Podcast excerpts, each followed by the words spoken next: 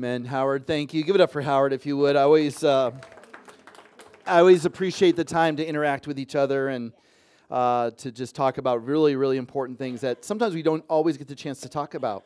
And I was thinking about the song earlier, uh, "Walking on Water." I was thinking about so you know the scene in the Gospels is uh, Peter sinking.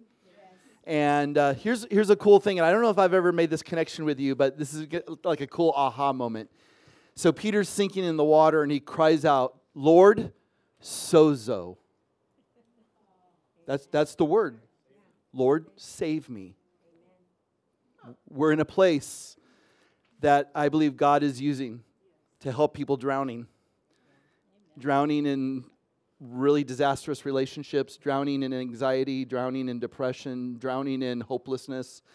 Uh, I was thinking about that, and uh, I get to share that with people every week here at Sozo. They're like, "What does the name mean?" And all this, I don't go full Jesus right away, but I go, "It comes from the Greek uh, to to to save, to rescue, or to make whole."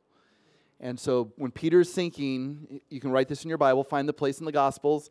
Lord, sozo, save me. And so, is that cool? It's awesome. So, all right, let's pray and go home. Uh, no, let's not. Turn your Bibles to Acts chapter 1. It's good to be with you. Um, Acts chapter 1. I was thinking this, this week, boy, how important this, this time right now is in Acts and, and what I believe the, the Spirit wants us to learn. And, and here's, the, here's my prayer my prayer is that uh, we would cast our sails to catch the wind of the Spirit today. Now, I'm, I'm saying this because of what Jesus says to Nicodemus in, in John 3, where Jesus says, You don't see the wind, but you see the effects of the wind.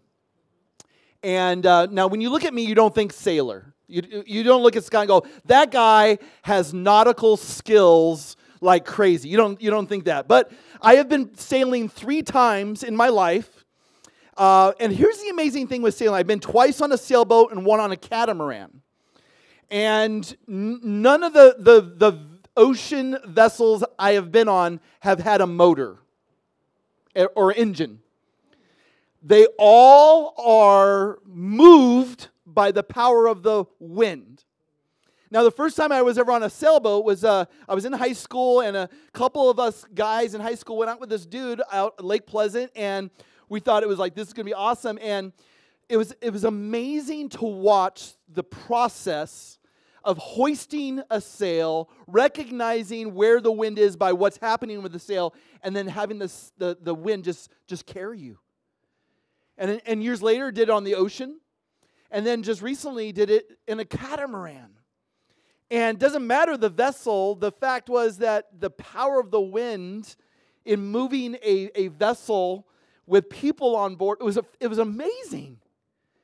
But it, it, I can't tell you, you know, if I could do it by myself, but watching the process of people casting the sail and harnessing the power of the wind was amazing. And I think about our lives and how we're like those, those vessels where in and of yourselves, myself, we don't have motors to live the lives that God wants us to live. We're entirely dependent upon Him. Kind of like what you were just talking about, right? You, true freedom is surrender. True freedom is releasing control. True freedom is even if you've got that little tiny troller motor on your on your you ever seen those little things like you don't have to have a big huge hefty, you know, 5000 horsepower engine on your boat. Some of us try to get away with God with having this little trolling motor on there. Like, God, just let me have a little bit participation, participation in my spiritual life. And God says, get rid of it. Don't bring your own little trolling motor. Don't try to bring your 5,000 horsepower motor. You have no engine in and of yourself. Your life is entirely dependent on the wind.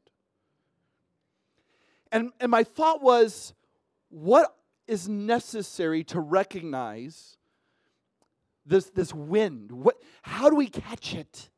How do we how are our lives moved upon still water, rocky water at great speeds? What what are the things that help us harness the power of the wind? Well, that's exactly what we're going to talk about this morning as we finish the chapter uh, one of Acts. So turn there in your Bibles.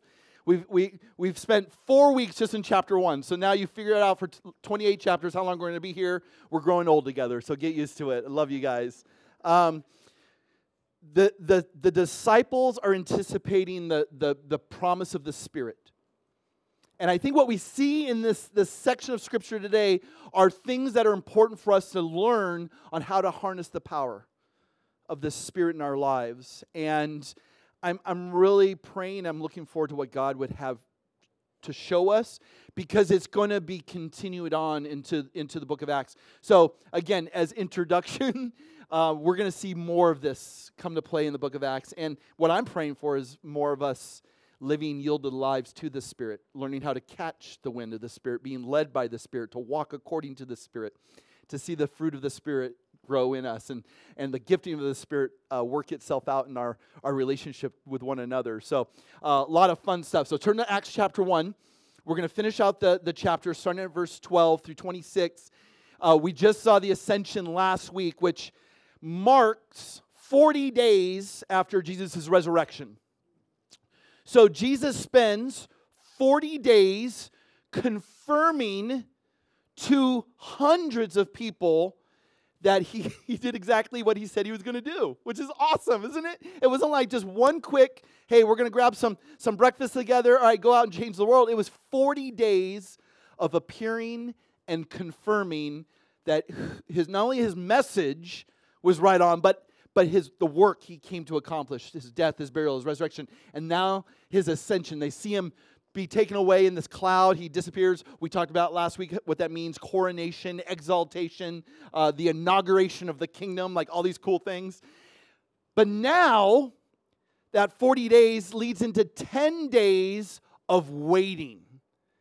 Pentecost 50 days where they celebrate the festival of, the, of, of, of weeks, the Feast of Weeks, which we'll talk about later, there's this 10 day interim. Now, I don't know about you, but you know, it's, it's, it's, it's, it's easy to fill those times when we're waiting with stuff. I don't know if you've had to wait for something, whether it be hours, whether it be days, whether it be wait, weeks, but sometimes it's just hard to stand still. It's hard not to plan. It's hard not to, to fill our lives with just busyness. And I love the fact that these disciples spend 10 days, I believe, doing things that are instructive for us. And what were those things? We're going to look at four things this morning as we look at Acts chapter 1, verse 12. Let's read the entire section and then I'll go back and we'll talk about these, these four important points. What were they doing before Pentecost happened, this great outpouring of the Spirit and the promise and, and work of God. Look at chapter 1, verse 12. And they returned to Jerusalem from the mount called Olivet, right, which is where they saw Jesus ascend, which is near Jerusalem, a Sabbath day journey away. And when they had entered, they went up to the upper room, a place very familiar to them, where they were to stay. That is Peter, John, James, Andrew, Philip, Thomas, Bartholomew, Matthew, James, the son of Alphaeus, Simon the Zealot, Judas, the son of James.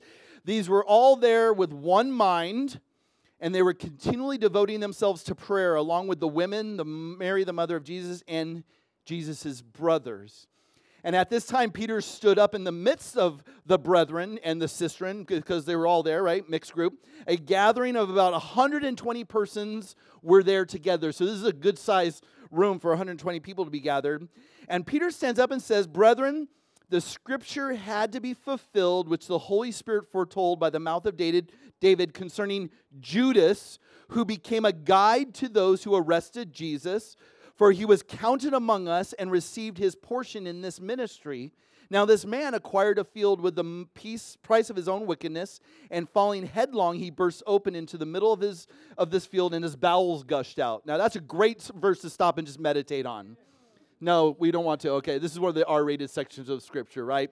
So, Judas hangs himself. The tree busts after his body had become so bloated, it fell and was dashed upon the rocks, and there his guts were all hanging out. No more about that. And it became known to all who were living in Jerusalem that in their own language, that field was called Akeldama, which means field of blood. For it is written, so this is Peter still speaking, that the book of Psalms, and he cites two Psalms here, one from Psalm 69, one from Psalm 109. Let his homestead be made desolate, and let no man dwell in it, and his office let another man take. It is therefore necessary that of the men who have accompanied us all the time that the Lord went in and out among us, beginning with the baptism of John until the day that he was taken up from us, one of these should become a witness with us of his resurrection. And they put forward two men, Joseph called Barsabbas, who is also called Justus. Isn't that a cool name, right? What's your name? Justus. Um, and Matthias. And they prayed and said, O Lord, you know the hearts of all men. Show us which one of these two has been chosen to occupy the ministry and apostleship from which Judas turned aside to go into his own place. And they drew lots or cast lots for them, and the lot fell to Matthias, and he was numbered with the 11 apostles. May God write his eternal truths upon our hearts today. So what, what's going on in this scene? So there's four things I want to I want to talk to you about. And, and this is how we prepare for great works of God in our life. Number one, the biggest thing we see at the start of this section is the fact that they prepared their hearts by obeying. Look at verse 12. They went back to Jerusalem, uh, from Jerusalem to the room where they were called to gather. Why? Because Jesus told them to go back to that room and wait. Can I just, this is kind of one of those uh, no duh moments, right? Like, if you want to, to be prepared for the work of the Spirit, you have to obey Jesus. There's people who want God to work in their lives and they're not obeying Jesus. I mean, it's so many of us want to like debate Jesus and his word. Like, well, his word says this, but he really doesn't mean that. Oh, really? What, what, what does it mean? Jesus hasn't come to accommodate our lives to whatever we want. He is called to lay down the ethics of the kingdom and for his followers to adhere to those ethics.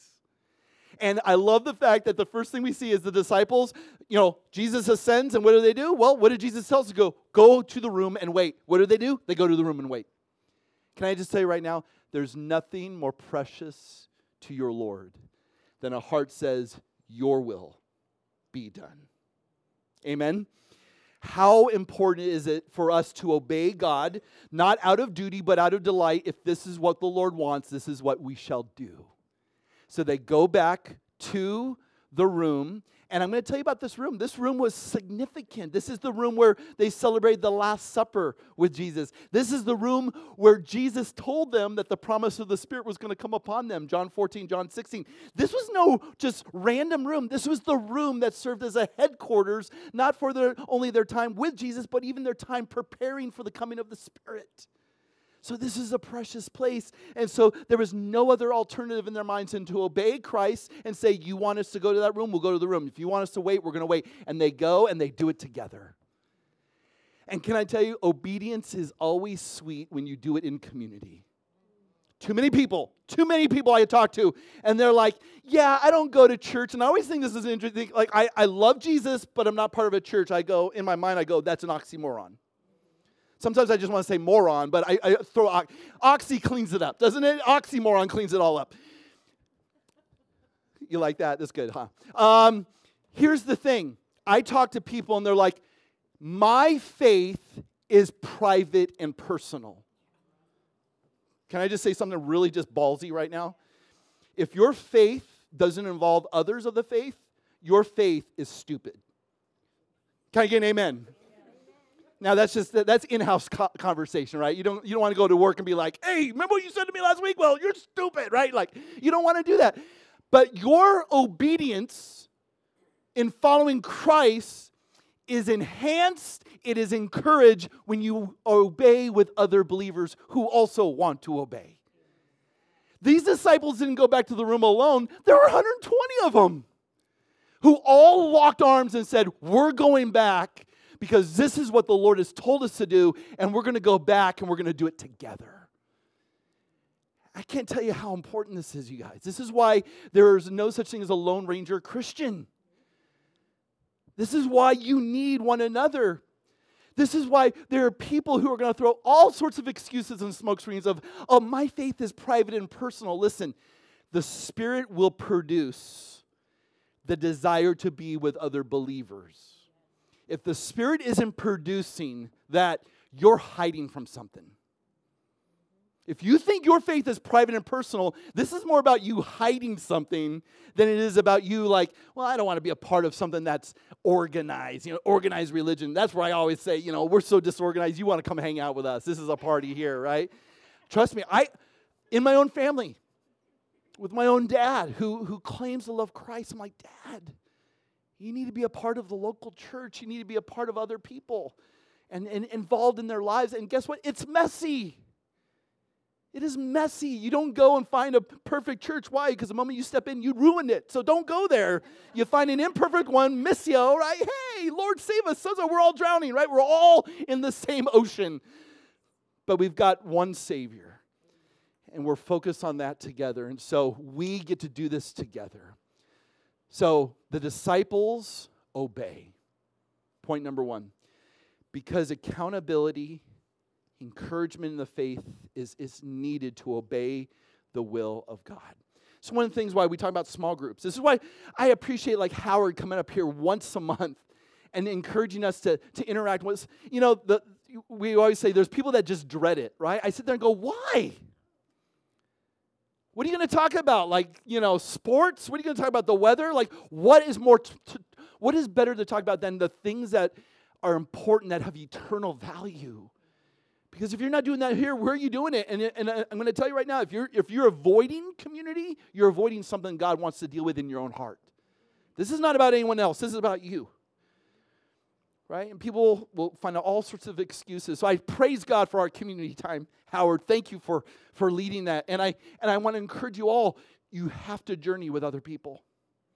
And if you've been a lone ranger, today's the, the, the invitation where the Spirit's saying, be in community with people set your expectations aside as far as, well, they've got to be perfect, they got to have all the answers, and they better not offend me. Guess what? It's going to happen. Right? Spiritual gift sometimes is an offensive person in your life, and that's okay, right? We, we sharpen one another, right? So we get to live life together in all of our messiness. Can I get an amen from, from so they go back together to the room. Notice number two, what they do. They prepare their hearts by praying. Praying, this, this sense of communing not just with God, but with one another in one spirit.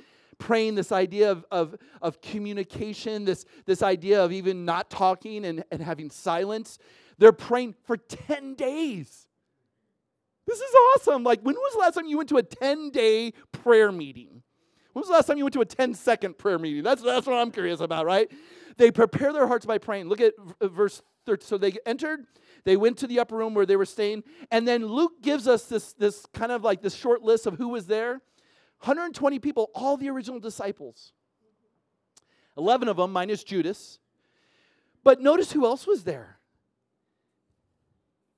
There's, there's Mary, last mention of Mary in the New Testament, mother of Jesus. She's there. Look at the, the siblings of Jesus. The ones who thought he was mad were there. You know why? Because the resurrection changed them. Even Jesus' own family thought he was crazy while he was here, but they were witnesses of the resurrection. They were changed. So, this room of 120 people, and they come together and they're unified. First point under this, they were devoted to unity. Meaning, a lot has changed since the last time they were together. You remember the last time when the disciples were together in one room? They were fighting over who was the greatest. There's none of that here. They were, you know, they would often fight about who, whose sin, whose sin, who can we blame this situation on, right? There was a lot of like pride, there was a lot of self assertion, there was a lot of blaming. None of that here. You would think that the disciples have learned a lesson. And when you come together and you're devoted to unity, meaning this is not about who's greatest, this is not about who's sin, this is about a great God we have just witnessed, not only risen, but ascended. Prayer is something that infiltrates every chapter in the book of Acts. You, you, you want to witness great works and acts of God, you have to be a praying person. This is why when we look, we look at Acts and we go, oh my goodness, how can we capture what happened then today? Can I just say right now? Start praying. And, and let's just be honest, all of us fall short of what we would want as a prayer life. But one of the great things we can start doing is today start praying more. Can you imagine? We were we were meeting as a finance team recently and you know, one of the things we were talking about was how we were looking at getting some additional space down the way and you know, people were like, "What's up with that?" And you know, an appliance store moved in and kind of took over and so now we're looking for ways to sabotage washers and dryers during the week. So if you want to be a part of that revolution, let me know. Just kidding. No, no. Here's what I see. It's an opportunity to. I went down there and introduced myself. Now it's a it's a missional opportunity to, to love these these guys who own this new. But you know the finance team was like, well, what do we do now? And you know what my answer was? Why don't we pray? Like the Lord has blessed us financially. Why, why do we have to immediately go, what's the plan? How about the first thing we do is just pray? And just start praying. And I'm going to invite you into this. Just start praying about what would the Lord want for Missio to, to how does he want us to use our resources, our finances, all this stuff? Why do we have to have an answer like that? Can we just bathe it in prayer and just wait so that when the moment happens and whatever God wants to put into our lap, He will do in His time? In His way, but when He does it, we're ready. Can you imagine this? Like, that's awesome, right? So I'm going to invite you, start praying. Let's be devoted to unity in, in this one thing because we all want the kingdom to continue to expand among people. We want the kingdom to break into men's and women's hearts. And, and what, what better thing to be unified around, right? Is, is preaching Christ and his kingdom. And, and that's it, right? So here's this room full of men and women and it would have been easy for anyone to bring division into this room, but but they're not arguing about who's the greatest. They're not arguing over who's sinned. I mean, think about it. It could have been so easy for James to look at Peter and go, "Deny him, really? Yeah, right." You know, or or Peter to to look at Philip and go, "You still didn't know who Jesus was?" Remember that conversation? It could have been so easy. Thomas, why did you doubt, right? It, it would have been so easy to just have this laundry list of complaints and issues, and you don't see that. What you see is a room of a, of a bunch of faithless people like us.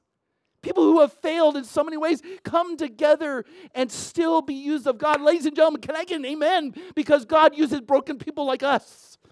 People don't have it all together, right? People are like, God can't use me. I said, they go, why not? God can't use me. Why not? Because you don't have your life together. Those are the people God doesn't want to use.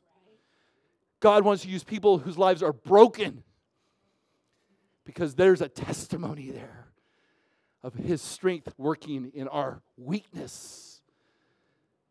We're devoted to unity to see the work of the gospel bring restoration to our lives.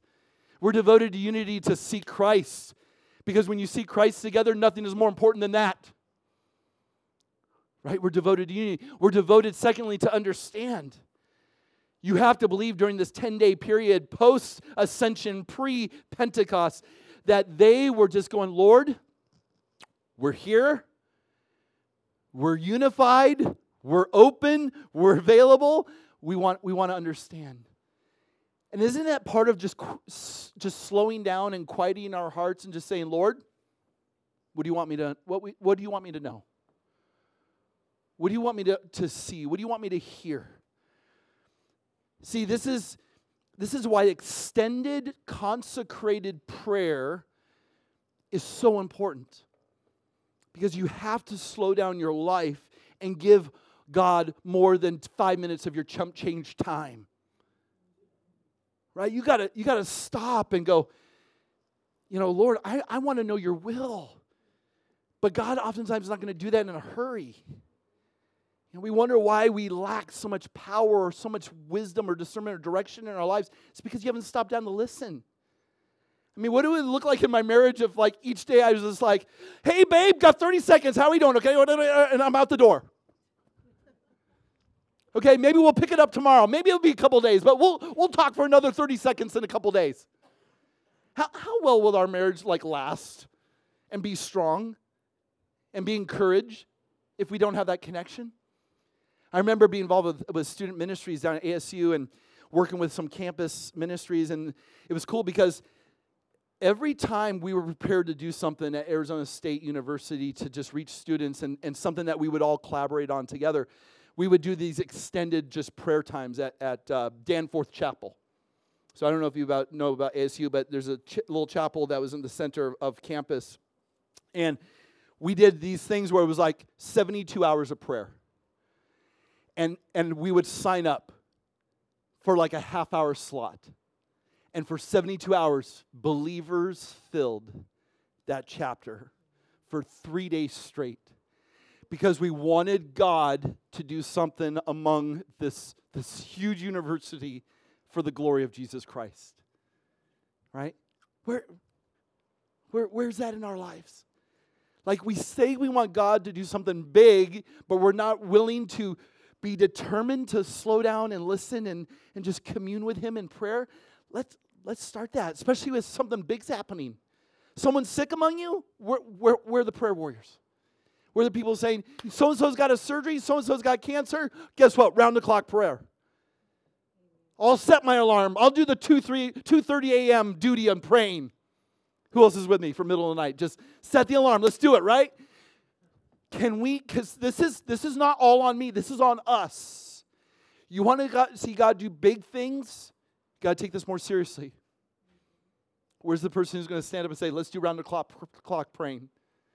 Let's do it. Put me down for 2:30. I'm good for 2:30. Do you, do you see how important this is? This wasn't a time to, to ask, Lord, show us who the greatest is. This wasn't a time to say, Who committed the greatest sin? This was a time to unite. This was a time to worship. This was a time to prepare for what was next because God is about ready to do something huge.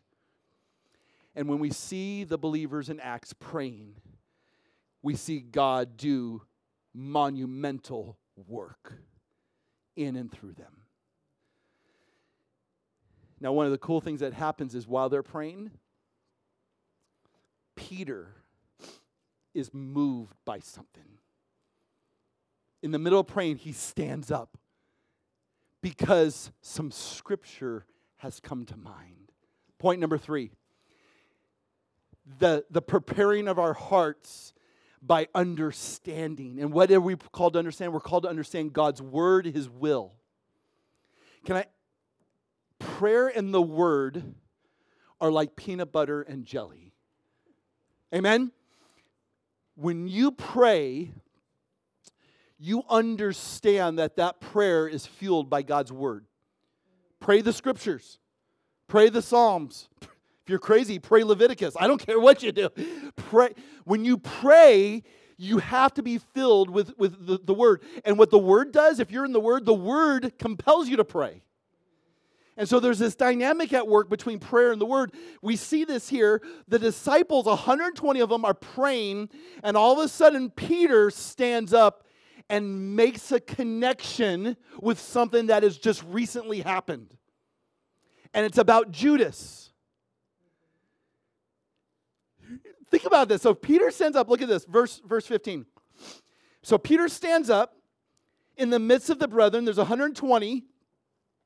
And, and, and he says, Brethren, verse 16, the scripture had to be fulfilled, which the Holy Spirit foretold by the mouth of David concerning Judas. Now, stop right there. There's, there's a lot going on right here.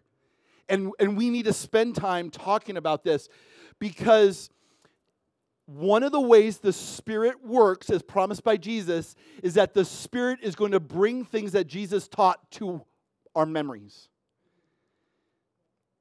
If you're not being guided by the words of Christ, you haven't listened to the words of Christ. You haven't deposited the words of Christ in your life. This is why we read the scriptures Genesis to Revelation, 66 books, all inspired by God.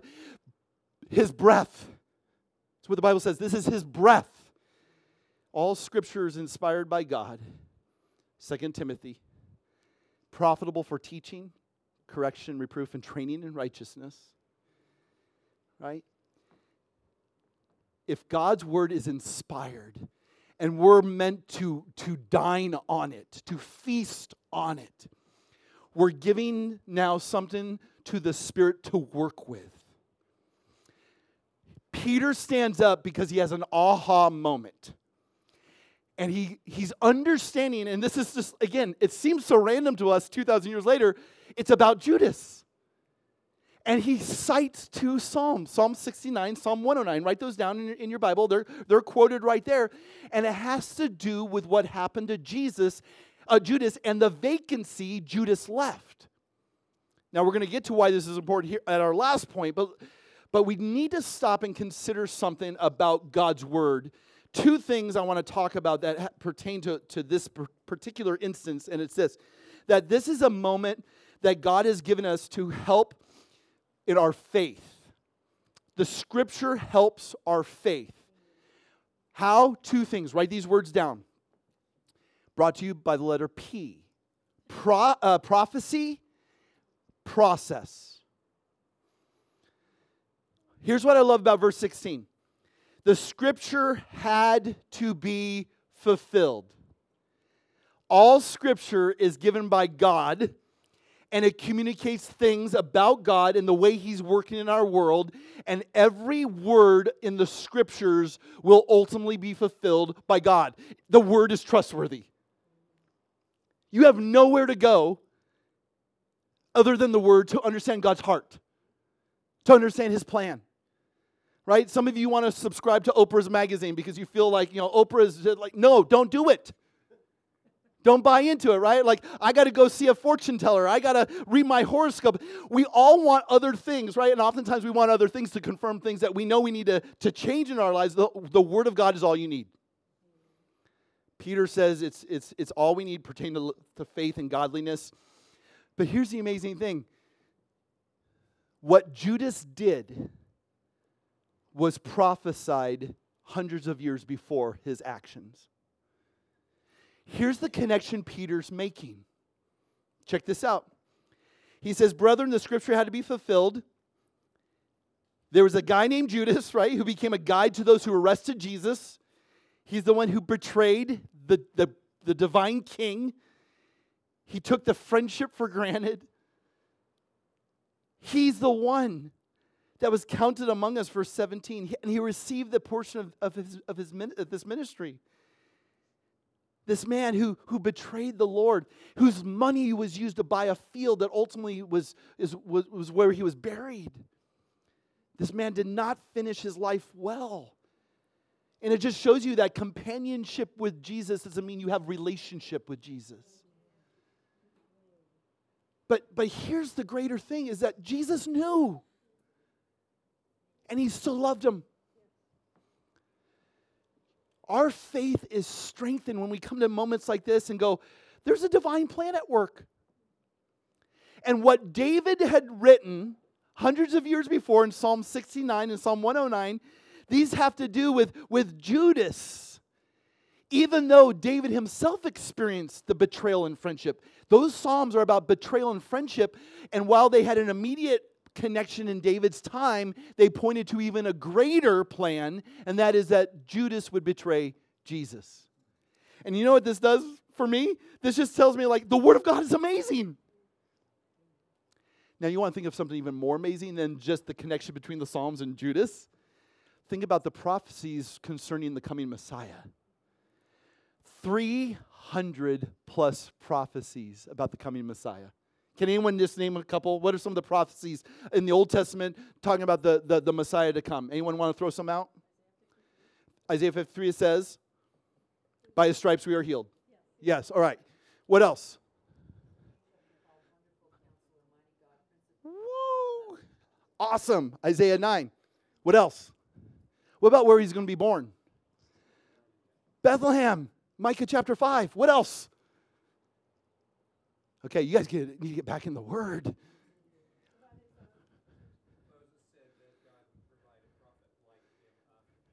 Awesome. Think about most. Think about Abraham sacrificing his own son. Was that not a foretelling of what was going to? 300 plus instances in the Old Testament. Now, I don't know about you, but I'm, I'm kind of like a statistic nerd. Stat that. We're going to stat that right now. So if you think about this, how the Old Testament confirms that Jesus was what had been prophesied for, for, for hundreds of years. I read this thing about CIA reports, and I don't know about you, but I like kind of like the mystery of spy and, and espionage and stuff like that. Anyone else into that, right?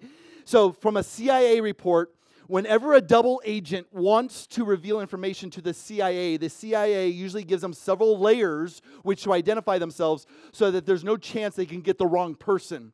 So, for example, one particular Soviet double agent was given six prearranged signs to accomplish. Check this out. Number one, he was to go to Mexico City. Number two, contact a certain guy in the city to let him know he was there and identify himself as Jay Jackson. Number three, after three days, he is to go to a specific place in the city. Number four, stand in front of the statue of Columbus. Number five, with his middle finger placed in a guidebook, when he was approached by someone to ask for directions. And number six, he was to say at that moment that the statue of Columbus was a magnificent statue and that he was from Oklahoma. At that point, they knew they had their guy. Sounds pretty specific, doesn't it? That's just six. There's 300 pertaining to Jesus. The statistical odds of being the right person that the Old Testament talked about mind blowing. This is meant to build our faith. That guess what? We got the right guy. We got the right guy. And not only that, pertaining to Judas, was he not betrayed for 30 pieces of silver? Was he, was he not counted among the, the band of, of disciples? All these things were prophesied in the Old Testament. The statistical odds of any one person fulfilling just six of the 300 plus prophecies is like filling the state of Texas two feet deep in silver dollars and taking one of those silver dollars, marking an X in it, throwing it randomly in the state of Texas, dropping someone 30,000 feet from an airplane, skydiving, blindfolded, and they pick one silver dollar and they get the silver dollar that you marked. Are you freaking kidding me? You're saying, yeah, this word's not important. Yeah, this is, this is just arbitrary. Yeah, I give it a couple minutes, maybe every once in a while. Psalm 19. Psalm 19, verse 7. The law of the Lord is perfect. Doing what? Reviving the soul. The testimony of the Lord is sure, making wise the simple. The precepts of the Lord are right, rejoicing the heart. The commandment of the Lord is pure, enlightening the eyes. The fear of the Lord is clean, enduring forever. The rules of the Lord are true and righteous altogether. More to be desired are they than gold, even much fine gold, sweeter than honey and drippings of the honeycomb. Moreover, by them your servant is warned. In keeping them there is great reward. Why aren't we pouring ourselves over this more? Why aren't we like Peter when we pray, having these words illuminated and going, My heart's rejoicing, my soul's revived? But rather we're like, oh, what's so and so doing? Like, comment, selfie, like what, whatever. Get rid of this. Substitute it with this. This will never disappoint. You want your faith to be built? You've got to read. And you've got to read with a heart that prays and says, Lord, help me understand because it's not the prophecy alone it's the process by which this is given to us. Second peter chapter 1 verses 20 and 21 knowing first of all that no prophecy of scripture comes from someone's own interpretation there's no contradiction in the word. The word is given to us why? Because it's breathed out by god. For no prophecy was ever produced by the will of man but men spoke from god as they were carried along by the spirit. The wind moved men and women to write scripture. And the scripture that you have in your hands is not just some novella written by some famous artiste who knew Jesus from the Middle East or from Asia. This, what you have in your hands, the very breath of God. Second Peter, Second Timothy chapter 3, verses 16 and 17. It is God breathed, profitable for everything we need in life. Why do we not pour over it more? Why don't we desire it more? If the Bible is trustworthy, if it's God's own word given to us, how could you not want to memorize it? How could you not want to devour it? How could you not want to be apart from it for even one second? Is the word pulsating through your veins? Is it giving your heart the little pitter pats? Is it guiding your steps, like the psalmist says? Your word is a lamp unto my feet. No wonder most of us are stumbling. The word not only is meant to strengthen your faith, the word is meant to also sharpen your focus. Because without the word, you are blind. Without the word, you are directionless. This is why Peter makes a connection At this moment the Holy Spirit shows him something that needs to happen, you need to replace Judas. Seems like an odd thing to us, doesn't it? Like you're going to reveal to me this, but but it's it's it's Peter saying this is how the words applied to this moment, and this is why we have a hope that does not disappoint. Trust me, you guys, this week has been filled with disappointment in, in all of our lives. Whether you're a Cowboys fan, boo, Cardinals fan, aw. I mean, you get memes like this as a pastor, right? It's like Pentagon, Hexagon, Octagon, season gone with the Cowboy star, right? I can handle this kind of disappointment now, right? When you're when you're a fan of a, such a horrible team, you just you give up hope, feel a lot better, right? So I can get texts like this from people and go, I, "How about this one? This is a good one." You guys like that? I'll forward it to you guys later, whoever wants it. Mexican word of the day: Dallas. That is that is Dallas game the Cowboys are going to play this year. Dallas. Dallas. The only thing that made my disappointment better was the Cowboys, uh, Cardinals losing even worse than the Cowboys did, right? I just posted the 350 Old Testament prophecies filled in Jesus on the Facebook page. Are you kidding me? You're so tech savvy. That's awesome. Here's the thing if you want, I have an entire list of every prophecy. I have a document, and it tells you if it has to do with his birth, if it has to do with his teaching, if it has to do with his life, if it has to do with his death. I can get that to you. I'll post it on our Facebook page. Well, if you don't like this one, take it down. Oh, I won't. You, you. No, we're good. We're we're coots with each other, girl. Come on. Dallas. season be gone, right? Whatever, season gone. Here's the thing: our lives are continually, continually filled with disappointment and discouragement. If if Scripture, if we don't have Scripture to help us uh, focus, I can't tell you just this week how many conversations I've had with people, non-believers and believers, where God has given me opportunities to take them to the Word because their emotions were all over the place. And yet, the Word, when it is spoken, like, Lord, I, I thank God for giving me those moments where I hear a person and they're going off on this wild emotional train, and I, and I go, can I bring you back to, to the word, something objective, something that's trustworthy, something that helps? And they and they and they walk away and they're like, I feel better. Yeah, why? Because it's not like, you know, go see a counselor, go watch Dr. Phil, go listen to Joel Osteen, whatever. You're in the Word. The Word enhances our faith, it strengthens our focus. Peter gets this. And so here we are. Like Peter, we should look to the Word to make sense of our world, wor- world and our lives. We are, we are empty without the Word of God. You're going to see this in the book of Acts. So we're called to obey. We're called to pray. We're called to understand specifically the role of Scripture in our lives. And you know, people will come out, especially in this context, right? Like contradictions. Oh, Judas, well, did he hang himself or did he fall out and have his bowels gushed out? Both and. Yeah, we won't go into any of the gory detail, but it's both and. See, the moment someone says, I reject the Bible because of its contradictions, you need to sit there and go, list them for me and let's talk about it. Here's, here's the reality. You're going to like this quote. A guy named Frank Mead said this Men do not reject the Bible because it contradicts itself, but because it contradicts them. And I wonder why, if that is why we forsake the word, because we ultimately don't want to submit to it. I'm talking this week to people struggling in their marriages. I'm talking to people this week struggling with pornography. I'm talking this week to people struggling with their identity. And I'm not going to sit there and give them like all this like, well, so Oprah told us the other day, you know, what? No, no, no. Here's what the word says. The word is trustworthy, and we need the word in our lives to keep us on the right path. Because it is through the word that we were brought to our last point.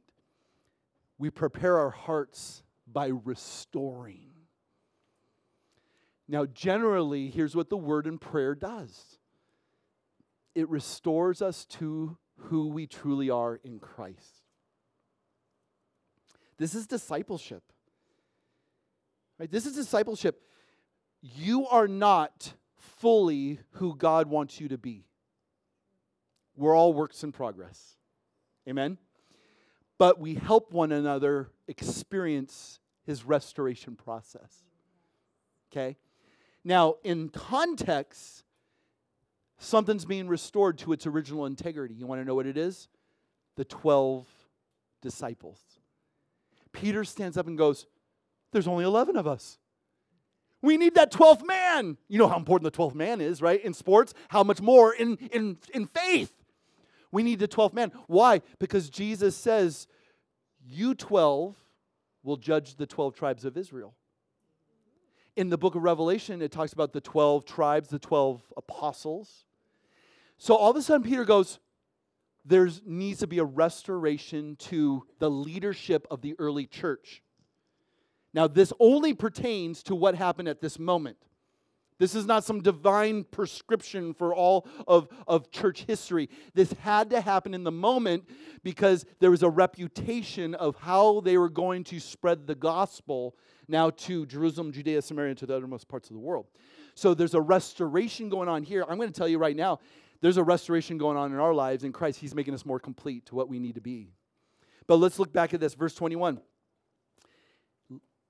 The prophecies in Psalm tell us while there's a vacancy, there needs to be someone to fill that role. It is therefore necessary, Peter says in verse 21, that of the men who have accompanied us, that someone fill his slot, right? And there's some qualifications here. Now let's let's stop. I want to talk about two things. And this is so, so good. These disciples are now called apostles. Let me define our terms. Disciples are students. We're all disciples. Amen? We're all learning who's our teacher? Jesus. So we're all disciples. You never really grow out of discipleship, right? Because we're always learning from him who is going to even spend eternity instructing us, right? And, and, and filling our lives. But now there's a shift in what we call these disciples in the, in the New Testament. They're now apostles. What is an apostle? Apostle is a one who is an eyewitness of the resurrection of Christ and is now sent out with the authority to tell people about Jesus. Capital A apostles no longer exist in our world. Why? Because there's no one around today that was an eyewitness of the resurrection 2,000 years ago. Now, here's what I want to tease you with. All of us are small a apostles, and that you're sent out to tell the testimony of what the Lord has done for you. So not only are you a disciple, write that down, you're an apostle. Not in the sense, capital A, that you're an eyewitness of the resurrection, but you're a small a apostle and that you are now one being sent out. Here's what I believe is so important for the church to understand, not just Missio, but all churches. You are now not just a disciple learning, you're an ambassador, an apostle, one who is sent out to take a message about a kingdom that's not necessarily honestly and, and, and really well represented in our world. What's an ambassador? Someone who represents another country in a foreign context. Peter is saying, we have an important ministry to continue because the, the, the restoration of the integrity of apostles is, is, is lacking right now. So, among the 120 people, they put forth two men who are qualified in two ways. Look, look at the text. They are they have been with Jesus from the beginning, qualification number 1, and qualification number 2, they're an eyewitness of his resurrection. Why are these two qualifications important? Write down these two words conviction, courage. When you spend time with Jesus and you listen to him, you're convicted. And you're convicted towards positive change, right? Restoration. You're becoming more into the image of what God has designed you to be in Christ. So, someone who's paid attention to the teachings of Jesus, and not only that, someone comes along and says, Jesus said this and he really didn't, you can counter them and say, I was with Jesus, he didn't teach that. This is why any gospels that came hundreds of years later, like the Gospel of Thomas or the Gospel of Judas, we call them as Gnostic gospels, they are to be discounted. Why? They came hundreds of years after the time of Christ, and no one is there to corroborate or even testify to their legitimacy. The original texts of the gospel were written in their lifetime. Why? So the veracity of the text can be confirmed by witnesses who say, Yep, I was there. I heard Jesus say that. I saw Jesus do that. Hundreds of witnesses to con- corroborate the evidence. But secondly, they needed to be eyewitnesses of his resurrection. Why? Because what God was about ready to do through this church, they needed courage. And without seeing the risen Jesus, they would have buckled over any amount of persecution ready to come their way. And so they put two forth, forth two men Justus and Matthias. Because the, the restoration of the apostleship needed to be restored. Now, I close with this, and this is important when it comes to God's will. Write down that, that phrase. That's one of those phrases in Christian circles. Like, oh, don't you want to know God's will? I just want to know God's will. How do I find God's will? Have you ever asked yourself about God's will? Well, I'm going to give you a real quick lesson in God's will right here. The choice of these two men was not a right or wrong choice. They used their sanctified reasoning to bring two two, for two men who were supported by the group. No one stood up and said, I don't like Justus. No one said that. These were obviously men who had reputation, they had character, they were with Jesus, they saw his resurrection. They put two forth men. This was a choice now that either one would have been just fine serving in that 12th man spot. But what do they do? They draw lots. Psalm uh, Proverbs 16, verse 33. Paul's like, Is this the right verse? I love that we were talking earlier. I'm like, Yeah, this is the right verse. Check this out. The lot is cast into the lap, but it's every decision is from the Lord. You ever do a thing where you have to make a decision? And especially, I do this with my kids. All right, we're going to flip a coin. We're going to flip a coin, right? We do this with movies. Like one kid wants to watch, you know, I want to watch Shrek 3, and the other one's like, no, I want to watch, you know, Apocalypse Now or whatever. I don't know what it is, but some of you are like, well, that's weird, but okay. I'll take the movies behind my back, like if they're on, like, because we do like DVDs and Blu rays and stuff, and I'll go, all right, uh, mom, pick a hand. Both are already approved movies. But guess what? Whatever hand mom picks, that's the one we watch. See, it's not like, you know, one kid's going to be like, oh, I'm a little disappointed. Justus was probably like, hey, I was just glad to be nominated. Thank you. But Matthias gets the pick right? We have to understand the casting of lots, this is the last time it happens in Scripture. This is descriptive, not prescriptive. Why? Because at this moment they said, let's just flip a coin. Both are good choices. When it comes to God's will, there's certain things for you to follow, like finding a spouse. Here's what I tell every single person who's looking to get married there's two qualifications for your future spouse. They're like, oh, okay, I'm ready. Pen and paper. Number one, make sure they're of the opposite sex. And number two, make sure they love Jesus desperately. It's all you need. Some of you are like, oh, it's so simple, but it's so hard. It's so hard. Why? Because the first one, that's kind of obvious, right? Make sure they're of the opposite sex. But the second one is like, you want someone who is mat- maturing in the faith that evidences a love for Christ. Doesn't just say it, they evidence it. It's what I want for my own kids. I want my daughter to find a man who loves Jesus more than he loves her. I want my boys to find a woman that love Jesus more than she loves them. Right? Because it's going to save you from, it's not going to save you from a lot of headache. And it's, it's going to save you not from, it's going to save you from a lot of headache and heartache. It's not going to save you from all headache and heartache. Right? 30 years of marriage next month for Lori and I. What, male, female, love Jesus, and we're trying to figure this out together, and we're still fighting after 30 years over things. It happens. But when Jesus is your hope and your and your center, it makes any storm worth worth navigating together. See, this is how we figure out God's will. What does God's word say? The rest, it's up to you. Job. Where, where, does, where does he want me to work? I don't know.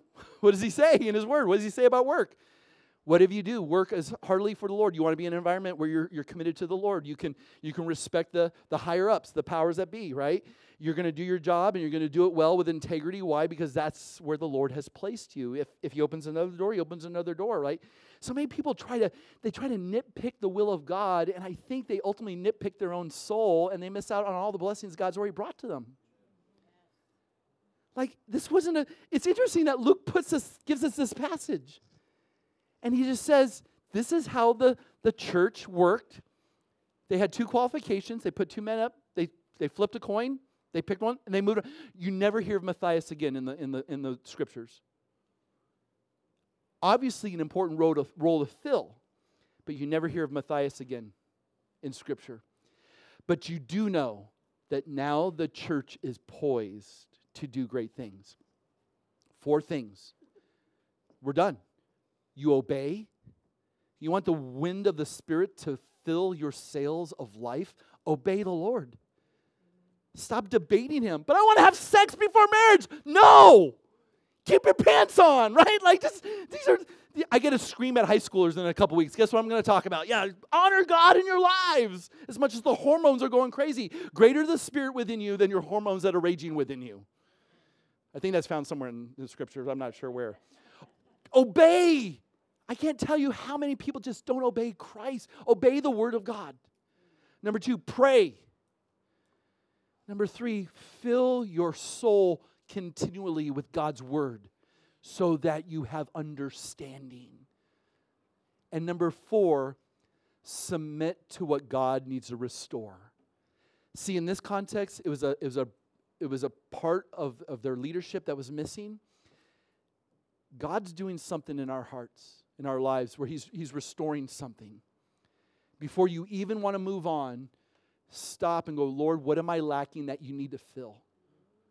What, what is not complete that you're looking to make complete? Because He's going to do that before He sets you on a great campaign for His kingdom. And all God's people said, Whew. Lots of stuff here. And we've only just begun.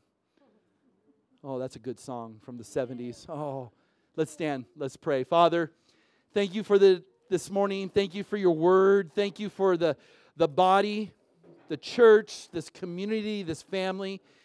Thank you for being a God who's intimately involved in our lives, a, a God who is honored by our obedience, a God who, who welcomes us continuously to, to pray and, and commune with you, and who's given us your word to direct our steps and guide our actions and, and reveal things about our behavior. And Lord, a God who's restoring us to make us more and more like Jesus. Thank you for being so good and so kind and so faithful. Lord, what happened in Acts is, is truly remarkable, and, and we have reason to believe that the same power available to the early church is a power that's available to us today. Lord, help us to see that and apply it and practice it and understand it like we've never understood it before.